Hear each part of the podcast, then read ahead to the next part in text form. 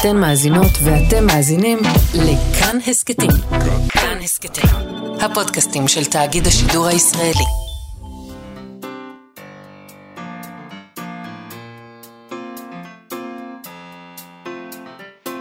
מה שכרוך עם יובל אביבי ומה יעשה לה.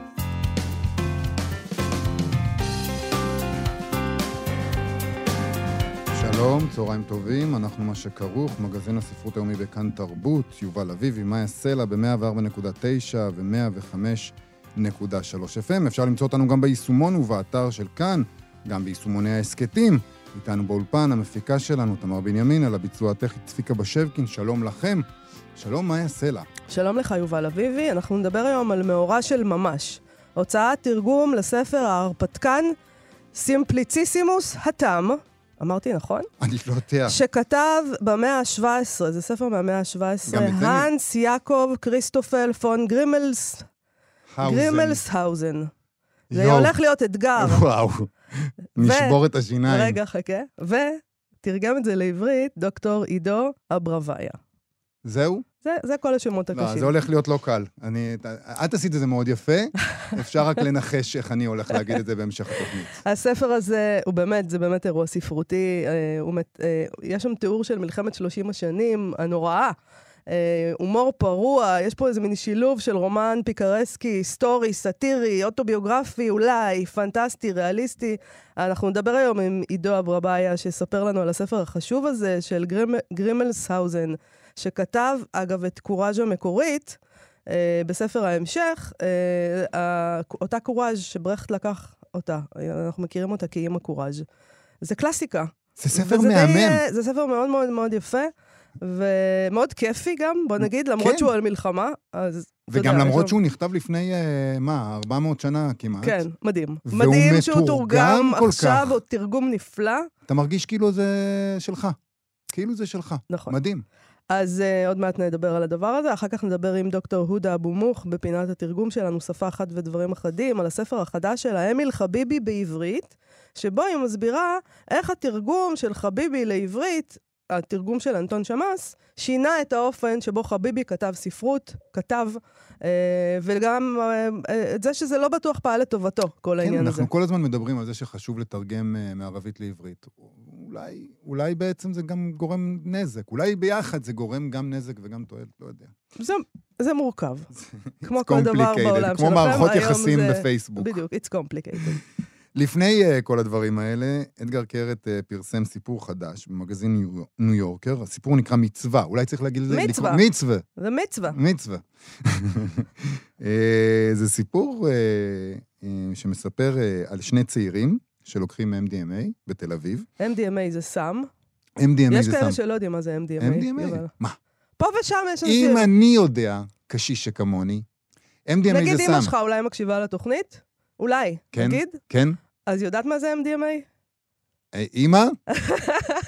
אימא, את יכולה לסמס כי לי אם את אם יודעת. אימא שלי הייתה מקשיבה לתוכנית, אני לא חושבת שהיא הייתה יודעת. אימא שלי קודם כל בטוח מקשיבה לתוכנית. אז אני מאוד. מאוכזב אם לא. אוקיי. נראה, תכף, אם אני אקבל אה, בוא וואטסאפ, נחכה לוואטסאפ, כן. ונראה אם אימא שלי מאצילה לתוכנית. בקיצור, בכל יש מקרה, לנו שני MDMA, צעירים שלוקחים סם מסוג MDMA. סם מסוג MDMA, כן. אה, שזה סם כזה, את יודעת מה, אם אנחנו כבר מסבירים, זה סם כזה של מסיבות, זה סם של אהבה, מאוד מאוד אה, נהנים אחר כך לגעת, זה סם שעושה חשק.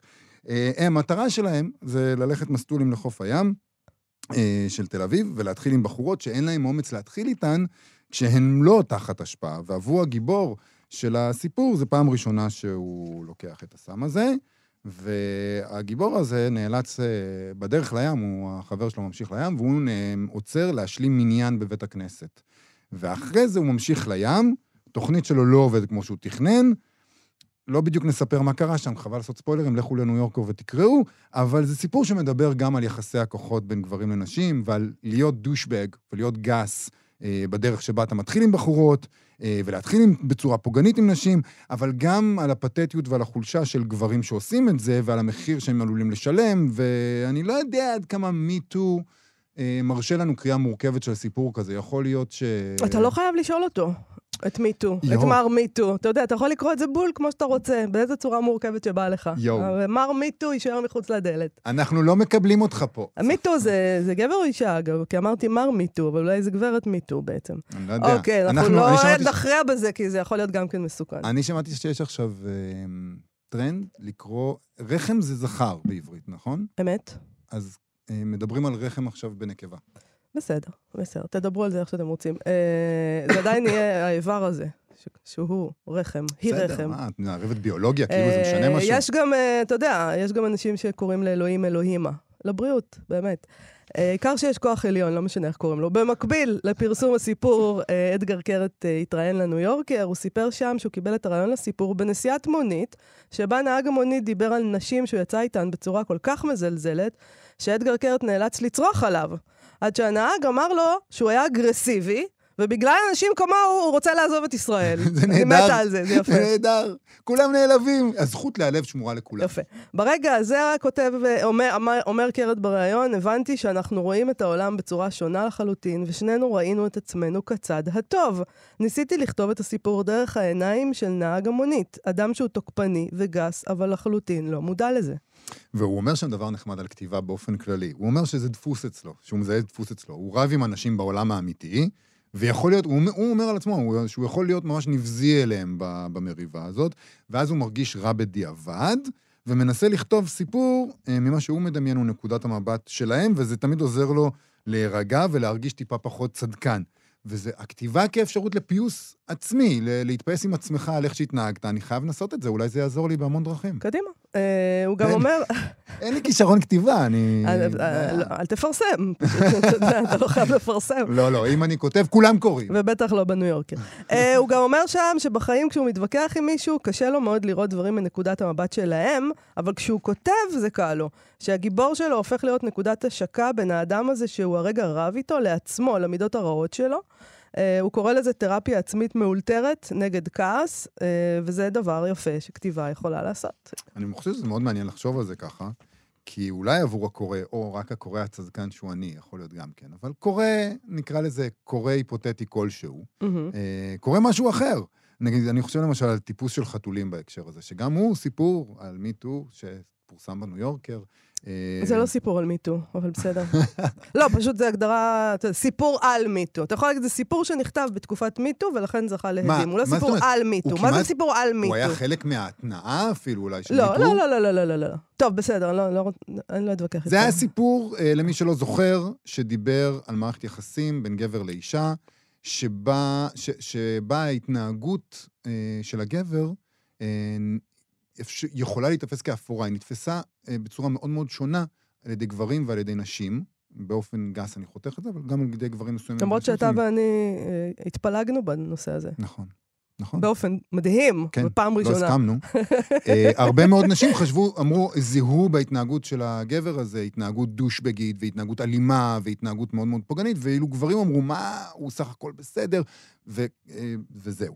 אה, אז אני חושב למשל על הטיפוס, על טיפוס של חתולים בהקשר הזה, ועל האופן השונה שבו נשים וגברים קראו אותו, ומה שמבחינת אתגר קרת יכול להיות פיוס מסוים עם הצדקנות שלו, או לחילופין עם המידות הרעות שהוא מזהה בעצמו, יכול להיות בדיוק הדבר שמפעיל את הכעס אצל הקורא, והוא אומר לעצמו, היי, הדמויות שלך, אתה לא יכול לכתוב דמויות כאלה.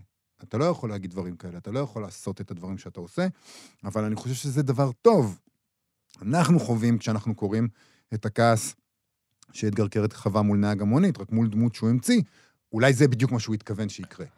אה, אני בטוחה שהוא לא התכוון שיקרה שאנשים יגידו לו על מה לכתוב. אתה לא יכול לכתוב ככה או אחרת, יובל. הוא? יכתוב על מה שהוא רוצה. ברור! מה, זה פעם. ראשונה בשבילך שאת שומעת בעידן שלנו שבו אומרים לאנשים, אתה לא יכול לא, לכתוב אבל על זה? אתה כבר אומר את זה כאילו זה מין, זה מין דבר כזה, שזה פשוט ככה, וזה כבר, וצריך ל... אתה יודע, צריך להגיד לא. אפשר לצפצף על זה. אה, לא, אפשר- לא רק לצפצף, אפשר להגיד שזה לא, זה לא. יקרה ככה. נכון? אף אחד, אדגר קרת לא יכתוב מה שאתם רוצים, אני מקווה. שהוא לא ייכנע לדבר הזה. טוב, גם על מיזוגניה בספרות הוא נשאל שם, והוא עונה שדמויות ספרותיות שמחזיקות בדעות מנוגדות לשלנו, אבל עדיין מעוררות אמפתיה, הן מתנה. תזכורת שיש אנשים שאנחנו סבורים שהם טועים, אבל הם עצמם בטוחים שהם נאבקים למען הדבר הנכון, וזה דבר שקשה לזכור בחיים, במיוחד במציאות משוסעת יותר ויותר וסובלנית פחות ופחות. אני חושב שאת תהיי שמחה עם הכיוון שהוא לוקח. הוא לא מתכוון שיגידו לו על מה לכתוב, כי הוא אומר כן, כן, שהספרות יודעת. תמיד הייתה מרחב... בסדר, אני בונה את זה. לא, לא, אנחנו גם ראיינו את אדגר קרת אה, בשבוע הספר, אני נכון. בטוחה שהמאזינים שלנו שמעו את התוכנית הזאת, אה, ודיברנו איתו גם על הנקודה הזאת. כן. הוא לא מתכוון. לא אבל אתה יודע, מתכוון. עצם זה שבכלל אתה צריך לעמוד מול הדבר הזה, שיגידו לך, איך איך, כתבת? למה אתה כותב ככה? למה על זה? למה הגיבור שלך מתנהג לא יפה? מה? כן. מה זה דבר זה? אז טוב. הוא אומר שהספרות תמיד הייתה מרחב שבו יכולנו להתעמת עם הרגשות והרעיונות שלא היינו מקבלים בחיים האמיתיים, והוא נותן אה, דוגמה את אה, לוליטה, למשל, והחטא ועונשו, אה, שיש בהן תופעות שאנחנו אולי לא אוהבים. נגיד רצח זה לא מלהיב לא? במיוחד. לא, לא, ללכת ולרצוח זקנה, זה לא... פחות, כן. פחות, כן. מהמם. זה, אני- זה לא נהוג. לא נהוג. אבל זה קורה בהתנהגות האנושית. זאת אומרת, דוסטויבסקי אומר, אוקיי, אנחנו, אם לא נכתוב על זה, זה לא אומר שלא, שנפסיק לרצוח. והוא אומר, זה הפך... אני לא יודעת אם זה מה שדוסטויבסקי אמר לעצמו. אם לא נכתוב על זה, אז אה, לא נפסיק לרצוח. אני לא חושבת שדוסטויבסקי היה לא, כפוף לרעיונות חושב- של ה-me too, לא, אני חושב שדוסטויבסקי אמר לעצמו, רצח זה תופעה אנושית, שאני רוצה סופר לבחון. מעניינת. מהמם. בואו נכתוב על זה. כן. בכלל, אה, אה, כל מיני תופעות אנושיות בזויות אה, נחגגות אצל דוסטויבסקי. אז אדגר קרת אומר שזה העניין הזה ש, של הספרות שבוחנת תופעות אנושיות שאנחנו פחות מקבלים אותן בחיים האמיתיים, אבל הספרות היא מין מרחב כזה שבו אפשר לבחון אותן, הפך פחות נכון בספרות לאחרונה. יותר ויותר היא נמנעת מטאבו, הוא אומר, או שהיא מגיעה עם אזהרת טריגר, שזה זה כמו גילוי נאות. מה זה אזהרת טריגר? גילוי נאות. בסדר. לא, זה- אזהרת טריגר זה זה... כדי שמי שלא רוצה לא ייכנס. שמי שלא רוצה, לא חייב לקרוא, אנחנו לא מכריחים, זה בסדר. אתה אומר אזהרת טריגר אונס, כי יכול להיות שיש נשים אז- שלא מעוניינות לקרוא על הנושא הזה, חד וזכותן. משמעית. אז אולי אל תכתוב. על זה. ברצינות, יובל? מה? לא. אוקיי. הוא אומר, זה משונה שאנחנו מנסים למשטר את המחשבות והדמיון של אומנים, בזמן שבעולם האמיתי עושים כולם ככל העולה על רוחם. זאת אומרת, יש לו פה מטאפורה יפה, הוא אומר, זה כמו להיות הורה שתלטן לתינוקות התמגוצ'י שלך, בזמן שאתה מזניח את התינוקות האמיתיים שלך. כולם שזה- יודעים מה זה תמגוצ'י? כולם יודעים מה זה תמגוצ'י, וגם אה, כולם אה, יודעים מה זה להזניח את הילדים שלהם. אה, עוד דבר ששואלים אותו, ואנחנו נעסוק היום הרבה בתרגום, אז הנה עוד נקודה. איך הוא והמתרגמת שלו לאנגלית, ג'סיקה כהן, תרגמו את הסלנג הישראלי, והוא אומר, את הכל עשתה ג'סיקה. באופן כללי, הסלנג הישראלי קיצוני ובוטה יותר בתרבות הישראלית, להיות ישיר וכן, זה ערך חשוב, ודיבור גס ובוטה יכול לעבור כניסיון לכנות. דיברתי כאן uh, כבר כמה פעמים, דיברנו, אני כן. חושבת, uh, יובל, על uh, ג'סיקה כהן, שהיא באמת פשוט מתרגמת מחוננת. נכון, וגם הסיפור הזה, לא קראתי אותו בעברית, אבל אה, הוא- זה נשמע כמו אדגר קרת. זה נשמע כמו אדגר קרת, וזה מאוד ישראלי, אבל זה, אבל זה גם נשמע... זה גם נשמע, זה נראה כאילו זה נכתב באנגלית. היא כן. באמת, היא מוצלחת, אין מה לעשות. היא נכון. טובה מאוד.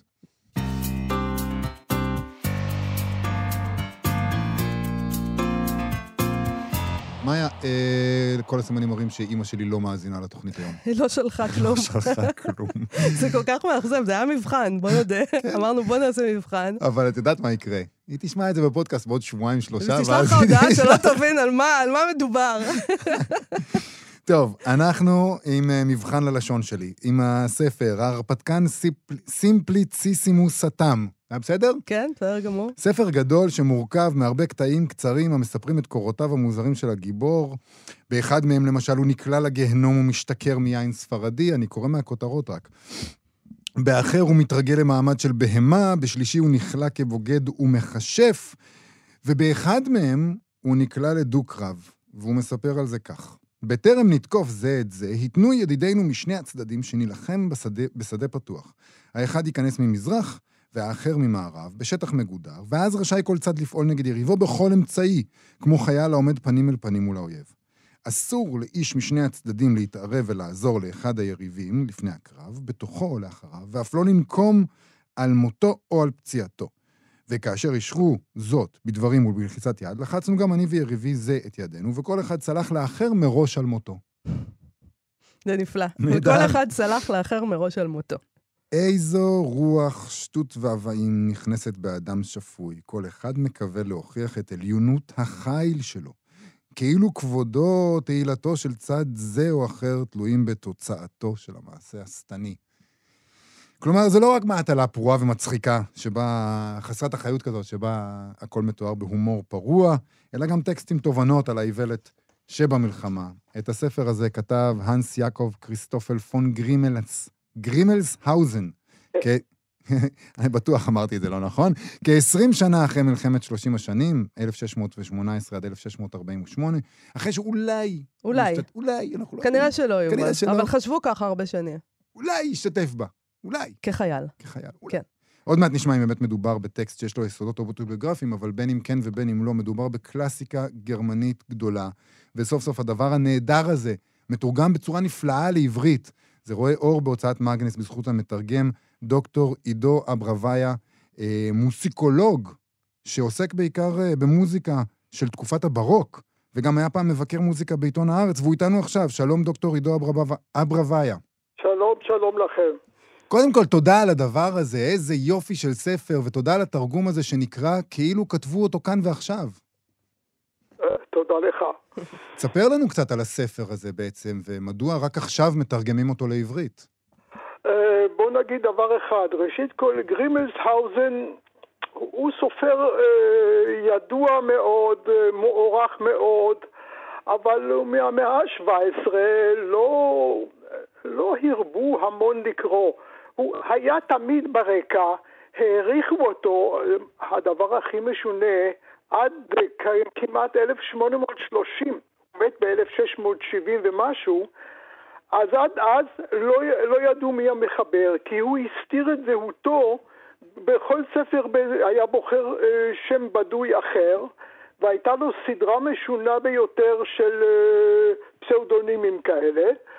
אה, ורק במאה ה-19 מישהו גילה שבאיזשהו כתב, באיזשהו חיבור יחסית נשכח, הוא ציין את שמו המפורש והוא גם אמר שהוא חיבר את הספרים האלה והאלה והאלה, Mm. ורק אז נודע.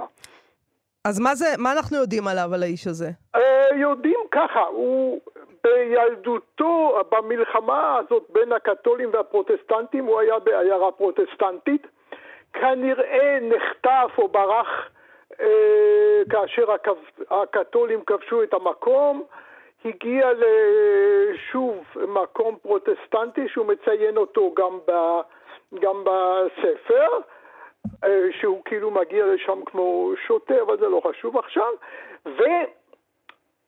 ואיכשהו נהיה מזכיר צבאי של איש אצולה, ובקריירה הזאת הוא ממשיך די הרבה שנים, הוא ממשיך גם אחרי המלחמה והצבא לשרת את המשפחה, נעשה ראש מועצה, מקים פונדק, אה, מתחתן, מוליד כעשרה ילדים, כל מיני דברים מאוד אדמיניסטרטיביים, אה, מאוד נורמליים כאילו. כן. אבל מוציא גם ספר, אה, את- סימפליציסימוס, שהוא גם כתב עוד משהו כנראה לפני כן, ואז זה מצליח מאוד ביריד הספרים של פרנקפורט שישנו עד היום. ולאחר מכן, או שהוא רצה או שמשדלים אותו להמשיך לכתוב המשכים. ואז הוא כתב עוד, אה, כאילו הוא לקח את הגיבור, הגיבורים הבדויים מתוך סימפליציסימוס ולכל אחד מהם עשה ביוגרפיה משלו. אז הספר הבא, איזה גברת שהייתה אה, קצת גם כן שודדת אה, בביזות קרב וקצת לפעמים נלחמת וקצת אה, זונה וקצת אה, פונדקית ואני לא יודע מה. והכינוי שלה הוא קוראז' או קוראשה. ו... והיא גם סיפור הרבה יותר קצר, היא מספרת על הרפתקאותיה. ומה שנחמד שאת הגברת הזאת, את דמותה, לקח לעצמו במאה ה-20 ברטולד ברכט כתב עליה מחזה, אמנם הקוראז' של ברטולד ברכט יש לה סיפור לגמרי אחר, אבל השם ואיכשהו הרקע של המלחמה וכל האובדן זה די דומה. והיא גם כן, את קוראז' אני תרגמתי בתחילה, אני הצעתי את זה להוצאת כרמל, ואחרי כן אה, פנו אליי לתרגם את אה, סימפליציסימוס, שהוא ספר הרבה יותר אה, גדול ממדים, וזה בינתיים. עכשיו, אה, אני חושב שאת... זה די מעניין. בשנים הדי האחרונות, אני לא זוכר בדיוק מתי, מישהו תרגם את סימפליציסימוס מגרמנית לגרמנית. אה, זאת אומרת לגרמנית אה, לגרמנית של ימינו. היום, כן. אני קצת הצצתי, נראה לי די מאכזב, הגרמנית החדשה. אתה מ- תרגמת מהמקור, אבל נכון? מה- בוודאי, מהגרמנית כן. העתיקה, כן. כן. הרומן הזה בעצם, אתה אומר, אה, מדובר כאן ברומן האנטי-מלחמתי הראשון בהיסטוריה אולי, נכון? אני חושב, כי בדרך כלל הנטייה היא לעשות מלוחמים גיבורים, וזה בדיוק מה שהוא לא עושה.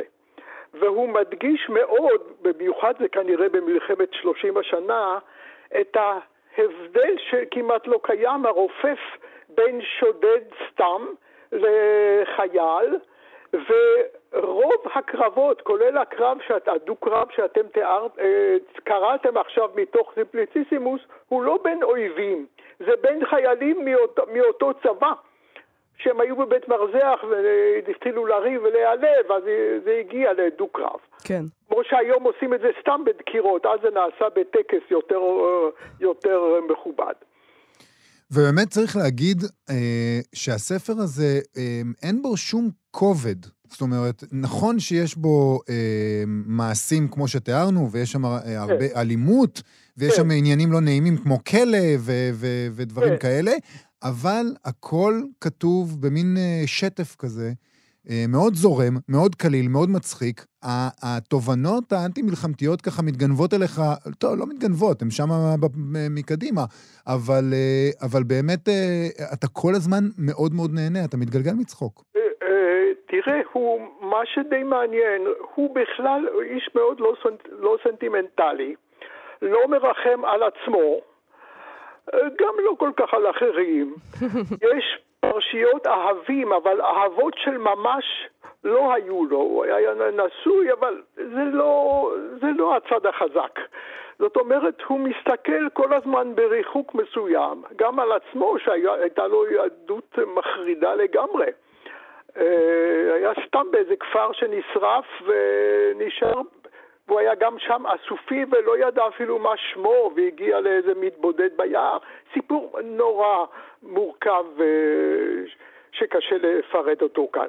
שווה לקרוא. אז אולי זה היה מקום לשאול, באמת, כן. אמרנו שהוא השתתף במלחמה כחייל, והטענה, מה שחשבו, מה שחושבים, זה שיש יסודות אוטוביוגרפיים בספר הזה, ובעצם אולי לא. מה, מה, מה האמת? אם בכלל יודעים את האמת. ש, מה שיודעים, שהוא ראשית כל, אה, אם במלחמה, אה, איזה קריירה שהיא הייתה לו, זה היה כמזכיר צבאי. זאת אומרת שהוא ידע לקרוא ולכתוב.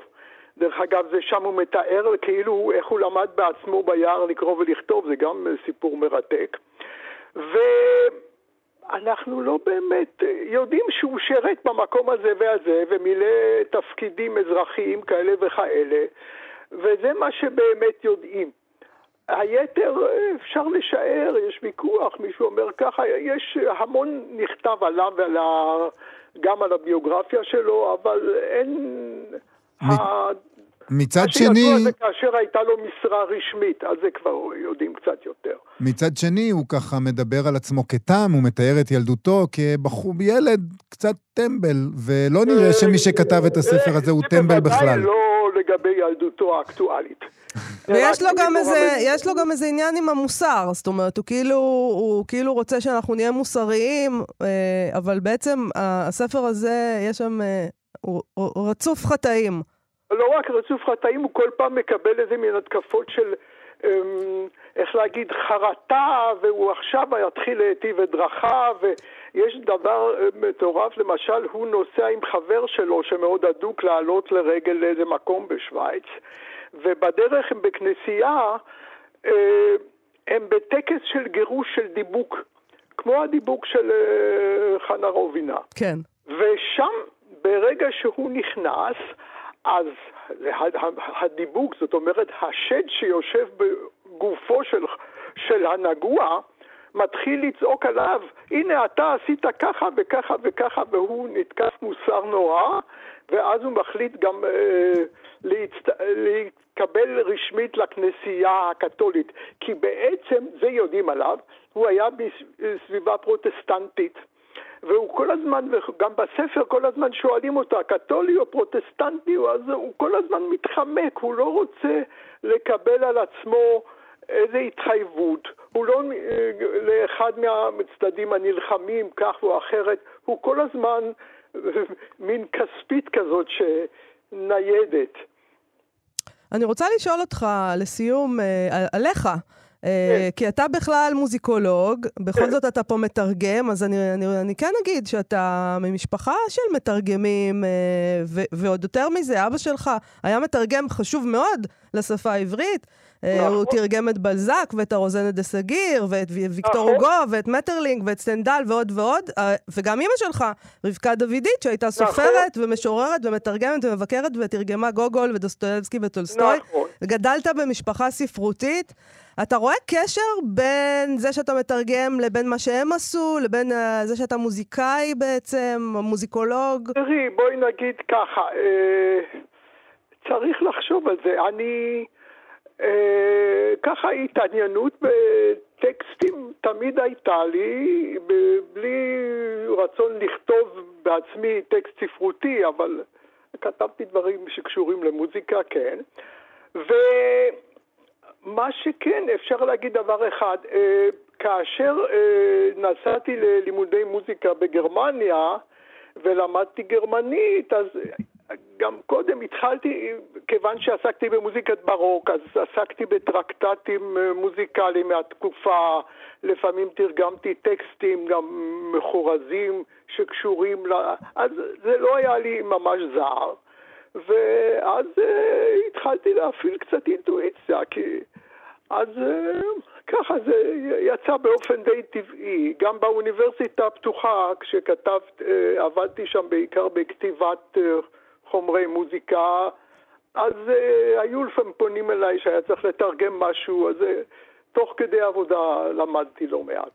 אז אני חייב לשאול אותך, באמת לסיום, uh, כן. כתרגום נפלא. אני לא, כמובן לא יכול להשוות למקור, וגם אפילו לא לתרגום לגרמנית עכשווית, אבל זה מרגיש מאוד מאוד זורם בעברית, מאוד אה, עכשווי, מאוד, מאוד אה, קולע לשפה.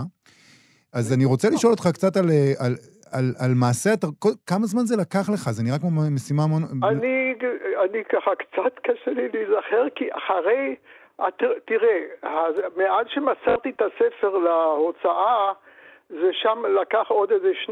למעלה משלוש שנים שככה הוא חיכה, כמו תפיסה של יין ישן. אז התרגום, אני מניח שלקח כשנתיים, שנתיים וחצי, משהו כזה. אה, זה לא נורא. לא היה, נורא. היה איזה משהו קשה במיוחד בתרגום? או ש... תראה, התרגום, אה, התרגום לא קל, אבל אה, זה היה לי כל הזמן כזה כיף. ל... עם שפות ככה מיושנות אני מאוד אוהב להתעסק, והיה לי מאוד נהניתי מה... מהעבודה. דוקטור עידו אברוויה, תודה רבה לך על השיחה הזאת ועל הספר הזה, ההרפתקן סימפליציסימ... סימפליציסימוס. התם. התם, אה, של אה, יוצא עכשיו בהוצאת מגנס. תודה רבה לך. תודה רבה. תודה גם לכם. להתראות. ביי ביי. עכשיו, שפה אחת ותברים אחדים. אנחנו מה שכרוך בכאן תרבות, מאיה סלע ויובל אביבי. אנחנו נשארים עם ענייני תרגום בפינת התרגום שלנו, עם הספר אמיל חביבי בעברית, עמדות אידיאולוגיות והשפעתן, השפעתן על כתיבת האופסימיסט, אכתייב וסריה ותרגומם לעברית, שכתבה דוקטור הודה אבו מוך. דבר מעניין קרה עם אה, אמיל חביבי, במקום שבו לא כל כך ששים לקרוא ספרות בערבית, הוא דווקא התקבל יפה בזכות התרגומים של אנטון שמאס, אבל יכול להיות, לפי הספר הזה, שזה לא פעל רק לטובתו, או לא פעל רק לטובת הספרות.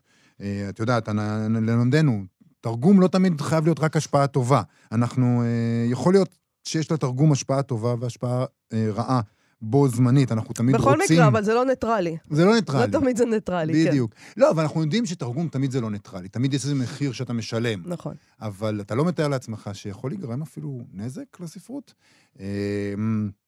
הספר הזה מבוסס על עבודת הדוקטורט של דוקטור הודה אבו מוך, מרצה לספרות עברית במחלקה לספרות, לשון ואומנויות באוניברסיטה הפתוחה, המחקרים שלה עוסקים בתרגום מערבית לעברית. שלום, דוקטור הודה אבו מוך.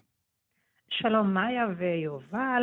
שלום וברכה. אולי נתחיל קצת עם אה, לשמוע מי היה אמיל חביבי. כן, ספרי לנו הוא- קצת הוא על היה- אמיל חביבי. הוא היה דמות חשובה. נכון, אז אמיל חביבי הוא, קודם כל, הוא פוליטיקאי, הוא היה אה, חבר במפלגה הקומוניסטית, אה, היה חבר פעיל מאוד, אה, הוא היה מנהיג גם כן, והוא היה סופר. הוא ידוע יותר. בעיקר באחרית ימיו- וגם בזירה העברית, כסופר. הוא כתב, כתב את האופסימסט, אה, הרומן הזה הוא הרומן, היצירה המוכרת יותר לקורא היהודי בזכות התרגום ובהמשך בזכות, בזכות העיבוד של היצירה לה, אה, להצגה, אה, שוב, זה, זה התפרסם בעיקר בשנות ה-80. עכשיו, מה שאמרת, מה שאמרתם זה נכון, קודם כל תרגום אה, נתפס בדרך כלל ב, על ידי אנשים כהעברה לשונית טהורה משפה אחת לאחרת. כן. זאת אומרת, אני חושבת שגם אני בעבר הרחוק אה, חשבתי כש- כשאני קוראת יצירה מתורגמת, אז אני קוראת את המקור, אבל זה לא ככה. וכן, זה, זה נקשר למה שאמרת יובל בהתחלה, שזה נקשר בין היתר בעצם למה שאמרת בהתחלה, שתרגום הוא אה, משהו שיכול להיות אה, חיובי עבור הסופר, אבל גם אה. יכול לשלם על, עליו מחיר. אז מה, ב, מה באופן שבו, בדרך שבה אנטון שמאס תרגם לעברית, מה, מה זה עשה בעצם לטקסט הזה של אמיל חביבי ולספרות שלו ולאופן שבו הוא המשיך לכתוב? שאלה יפה. אז אה, אנטון שמאס הוא, אה, הוא סופר, הוא נכון. מתרגם אבל גם סופר. אה, הוא פעל בעיקר בזירה העברית של שנות ה-80, ותכף אסביר למה זה חשוב. הוא כתב הרבה בעיתונים אז, פרסם מאמרים וכתבות שבהם עס- בהם עסק. ב- או רצה להביע את, את העמדות שלו, מה היו העמדות שלו? אה, זה היה רצון להפוך את המדינה למדינת כל אזרחיה. כן. כן, במקום מדינה יה- יהודית. כמובן היו בולמוסים רבים, כתבתי על זה בספר אה, אמיל חביבי בעברית, אה, כן, א' בית יהושע וסם מיכאל וכולי וכולי. אז התרגום שלו, במובן הזה, אה, הוא כתב גם את הערבסקות, אגב. אה, התרגום שלו את, אה, את שלוש היצירות של חביבי נועדו אה, לבטא או לשקף את, ה, אה, את העמדות הפוליטיות שלו. כן. אה, עכשיו, אה, מה שהוא עשה אה, זה שהוא, שהוא נקט באסטרטגיות תרגומיות אה, שנועדו אה, מצד אחד להפוך את הטקסט למוכר, אה, ל- לביית אותו, ביוט, אה, אסטרטגיית הביוט, אה, להפוך אותו למוכר ולקרוב לעולם, לעולמו של, של הקורא היהודי מצד אחד, אבל מצד שני להשאיר אותו זר. אומרת, לטקסט, לה- להשאיר אותו כטקסט שהוא זר לקורא היהודי. בזה הוא בעצם תרם לכך שהוא הוא יצר סוג של, אה, של טקסט שמאפשר אה, את קליטתו בזירה העברית ובו בעת הנכחת הנרטיב הפלסטיני. עכשיו, התרגום שלו ייחודי. אנטון שמאס זה סופר שהוא בקיא בשתי השפות, אה, מעורה היטב בזירה התרבותית של שנות ה-80. והוא גם בשנות ה-80 היה סופרסטאר. הוא גם היה איזה בן אדם ששמעו אותו וראו אותו, אני זוכרת את זה כנערה, אני זוכרת אותו. אה, נכון. קראו אותו בעיתון, קראו את הטקסטים שלו גם, את הספרים שלו. יפה מאוד נכון, ולכן אנחנו מדברים כאן על מפגש ייחודי במיוחד אה, בין אה, אחד מגדולי הסופרים הערבים, הפלסטינים, שוב אני מדברת על אמיל חביבי, כן. ואחד מגדולי המתרגמים. כן? מפגש שנוצר ב- בתקופה מסוימת שאפשרה את המפגש הזה בנסיבות אה, פוליטיות ותרבותיות מסוימות שלא היו יכולות להתקיים לפני כן. אה, אני מדברת, על הרומן הראשון ששמאס תרגם לעברית נקרא האורסמס, התפרסם בערבית בשנת 1974, אבל הוא תורגם לעברית רק אה, בשנת 1984, אחרי כעשר שנים, אחרי עשר שנים לא כן, בלי כן. אה, אז אה, וזה לא, לא מקרי, אוקיי? כי עד השנה הזו לא תרגמו שום יצירה אה, ערבית שעסקה, רחבה, רחבת היקף שעסקה בנכבה.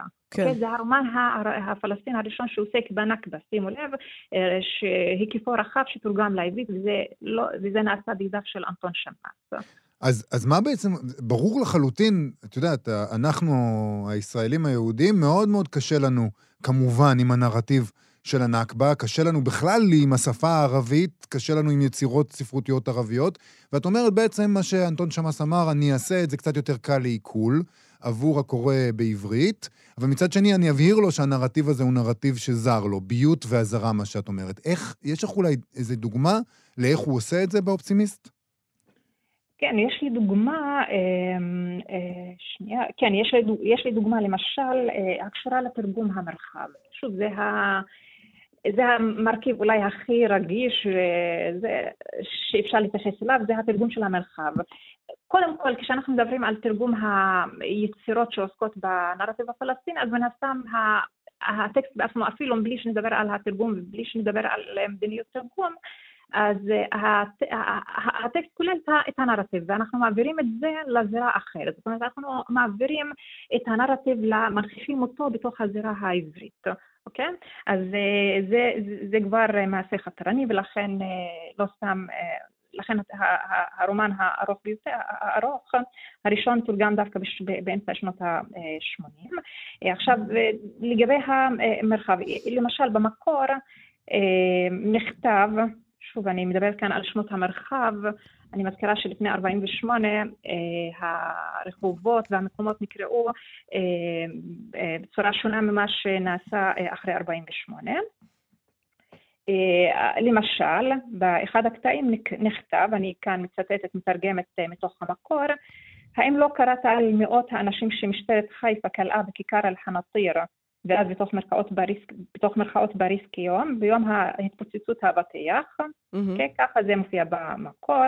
אה, זאת אומרת, אה, חביבי במקור אה, כתב את השם בערבית דווקא בהתחלה, ובתוך מרכאות הוא רשם את השם הנוכחי בהווה. כן. שמאס למשל בחר לשנות את הסדר, הוא ציין תחילה את כיכר בריס, לפנים כיכר החמסורים, ביום שהתפוצץ האבטיח. יש עוד הרבה דוגמאות, למשל במקומות שונים, כשחביבי ציין רק את שם המקום, אה, את שם המרחב, רק, אה, או ציין רק את השם הערבי של המרחב, אז אה, שמאס אה, הוסיף את אה, אה, הערות שלהם, לפעמים אה, גם אה, בתוך, הערות בתוך הטקסט עצמו, או אה, הסברים, ביאורים בת- בתוך הט- הטקסט לגבי השם אה, העברי. אני כן, חושבת אה, שחייבים גם להגיד, בסוגריים, כי זה לא קשור לדבר הזה שכתבת עליו, שזה יחסי המתרגם והסופר, אבל חייבים גם להזכיר את ההצגה שמוחמד בכרי עשה, אה, שהייתה הצלחה מסחררת. זאת אומרת, אה, קשה לי לחשוב היום על המשולש הזה, מוחמד בכרי, אנטון שמאס אה, ואמיל חביבי, שיהיה כזה דבר מצליח, שאנשים, אה, אה, שהציבור רוצה... במיינסטרים הישראלי. במיינסטרים הישראלי אפשר להגיד, זה ממש דבר מיוחד, וזה לא שהיינו אז באיזו תקופת אה, שלום, אחווה, וכולנו היינו חמודים, יונים אה, שריחפו מעלינו. זה לא שזה היה ככה, אבל משהו בכל זאת כנראה היה פתוח או רצה לשמוע את הדבר הזה. ואני רוצה לשאול אותך, איך התרגום הזה של אנטון שמאס השפיע על אמיל חביבי, על ההמשך, על היצירות שהוא כתב בהמשך? אוקיי, שאלה יפה, זאת אומרת אה, הערה יפה, מה שאמרת קודם, ואז השאלה שלה גם כן אה, זה. אז אה, לגב... שוב, אה, נכון, אנחנו מדברים על תקופה שבה עדיין אין שלום, אבל גם אז לא היה שלום, אבל אנחנו מדברים על תקופה אה, שיש בה הרבה שינויים בזירה התרבותית. מאוד חשוב להבחין בין ה... זאת אומרת, אמנם, אמנם יש קשר הדוק בין אה, פוליטיקה ותרבות, זה ברור, כן. כבר לא... אז, אה, אבל בכל זאת יש, יש את הזירה הספרותית ויש את הזירה הפוליטית, יש שם שינויים מרחיקי לכת, שוב, בעקבות המהפך של 77 והתרחקות, זאת אומרת, היחלשות הקשת בין הממסד הפוליטי לממסד הספרותי, היחלשות מעמדה של הספרות אה, וחדירתן של תיאוריות אה, שעוסקות ברב תרבותיות וכולי וכולי לזירה העברית. אז כל זה השפיע על זה. אומנם מבחינה פוליטית זה לא, זה, זה שונה, אבל שוב, גם כיום אפשר לה, להבחין בזה. זאת אומרת, שמבחינת מי, ש, מי שיסתכל על הזירה הספרותית והתרגומים הערבית לעברית, אז יראה תמונה זוהרת ויפה, ואילו בזירה הפוליטית, לצערי, זה, זה, זה שונה. נכון, נכון. עכשיו, לגבי ההשוואה של, של שמס אל-חביבה, זה מאוד מעניין. כן, זה, זה משהו אה, מאוד מרתק שמצאתי דרך החקירה של, ה, של התרגומים ושל ה, אה, של המקור, של הכתיבה. אה, תראי, אם נדבר על האופסימיסט, שזו היצירה הראשונה אה, שתורגמה לעברית, היצירה...